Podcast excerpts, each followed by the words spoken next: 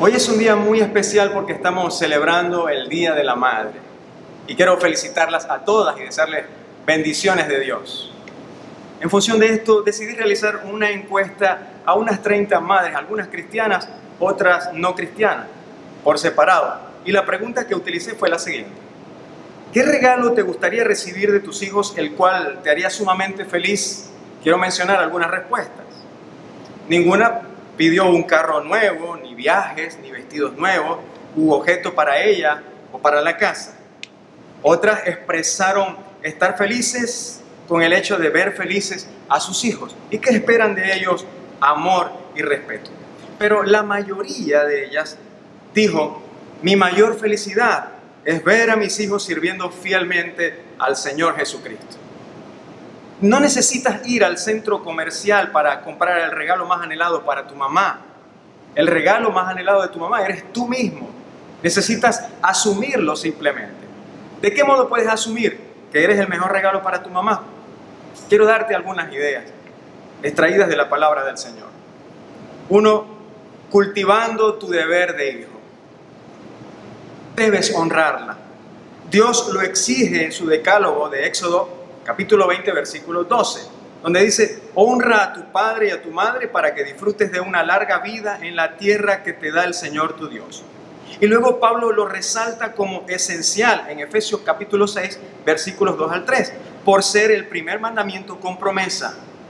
Honrarla es realzarla, respetarla, estimarla, amarla. Esas son acciones que la sacian de felicidad y de alta estima. Además, generan en los buenos hijos una prolongada vida exitosa. También debes obedecerla. Dice el apóstol Pablo en Colosenses capítulo tres, veinte, hijos, obedezcan a sus padres en todo, porque esto agrada al Señor.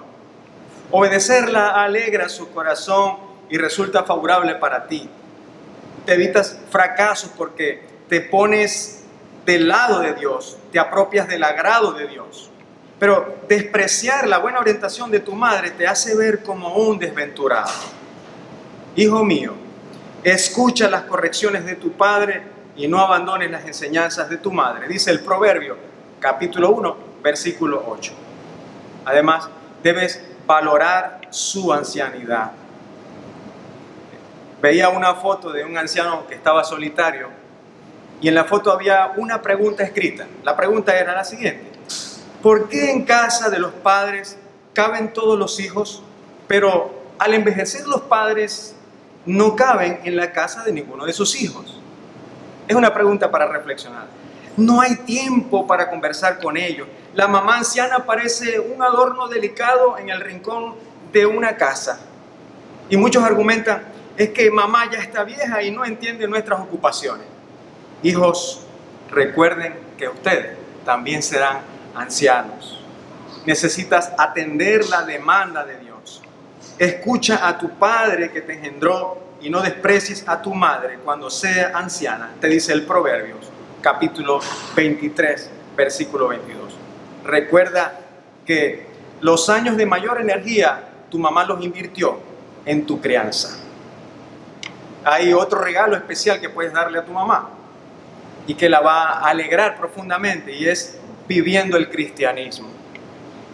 Ella anhela que tu vida cristiana sea feliz e incuestionable, lejos de la vida engañosa, que está viciada por hábitos malsanos que corroen y llevan al fracaso personal y social.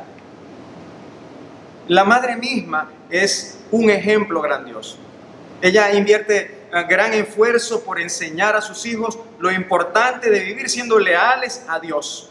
Por ejemplo, Eunice, la mamá de Timoteo, ella fue íntegra en su fe y su ejemplo inspiró a Timoteo a vivir íntegramente el cristianismo. Pablo se lo recordó a Timoteo en la segunda carta, capítulo uno, versículo cinco. Pablo le dice: traigo a la memoria tu fe sincera.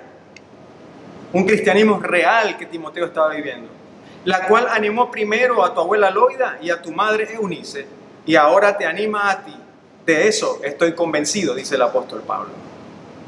Tu madre ruega todos los días a Dios por tu bienestar, para que tu vida cristiana sea ejemplar, sea un modelaje y pueda beneficiar a tu entorno. Lo digo porque mi suegra, cada vez que estamos los domingos en la tarde reuniéndonos junto con mi mamá, la oración de ellas dos siempre es por la conversión de mis hijos, porque mis hijos le sirvan al Señor, porque mis hijos le amen a Dios con todo el corazón y sean fieles a Dios. Esa es una oración que hacemos los domingos en la tarde, pero sé que es una oración que ellas hacen todos los días de manera íntima con el Señor. ¿Cómo puedes hacer feliz a tu mamá? Quiero proponerte un tercer regalo, y es formando un hogar con valores cristianos. Y esto que significa que tu matrimonio sea conforme al corazón de Dios. Un matrimonio con personas no creyentes termina siendo alienante y termina en ruptura. El matrimonio conforme al corazón de Dios es un mandamiento. La palabra de Dios dice: no formen yunta con los incrédulos. ¿Qué tienen en común la justicia y la maldad? ¿O qué comunión puede tener la luz con la oscuridad? Dice el apóstol Pablo cuando escribe a los Corintios en su segunda carta, capítulo seis. Es necesario que decidas establecer fundamentos cristianos sólidos para tus hijos. Formar un hogar con fundamentos cristianos sólidos. Esto me hace recordar un texto del Génesis, capítulo veintiséis, treinta y cuatro hasta el treinta y cinco. Es la historia de Esaú. Esaú tenía cuarenta años de edad cuando se casó con Judit, hija de, Ber de Berí, el hitita. También se casó con Basemat, hija de un hitita llamado Elón. Estas dos mujeres le causaron mucha amargura a Isaac y a Rebeca. Ocasionaron conmoción en la familia por su incredulidad al Dios verdadero. Es necesario establecer un hogar con fundamentos sólidos, cristianos, para los hijos. Hay un caso que quiero mencionar sin mencionar el nombre de la persona, sin decir el nombre de la persona. Vamos a dejarlo en el anonimato. Pero su historia es real. Ella se casó con alguien que no compartía su fe en Jesucristo. Y ella resume esa experiencia con estas palabras: esta carga se va haciendo cada día más grande y más pesada.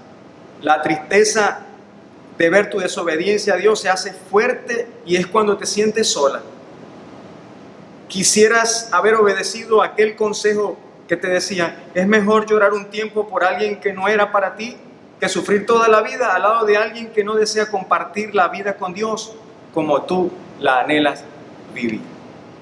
Entonces son tres regalos importantes que puedes darle a tu mamá y que la van a hacer profundamente feliz, muy dichosa, mejor que cualquier cosa que puedas comprarle en el supermercado o en el centro comercial, mejor que cualquier otra cosa. Uno es cultivar tu deber de hijo, honrarla, obedecerla, valorar su ancianidad, sus buenos consejos,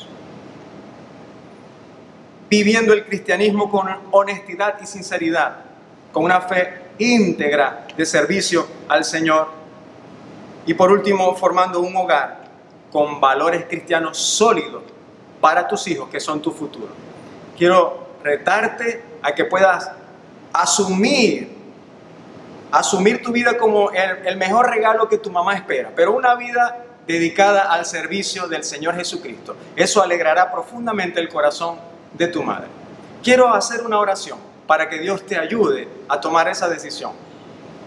Señor, quiero darte gracias por la, la vida de las madres que hoy celebran su día. Darte gracias por los hijos. Darte gracias por las madres que oran todos los días por sus hijos, que le dan ejemplo cristiano a sus hijos y que anhelan con todo el corazón que sus hijos te sirvan. Guía a esos hijos, a esas hijas, a servirte, Señor, para que puedan alegrar el corazón de sus madres. En el nombre de Jesucristo. Amén. Feliz día para todos.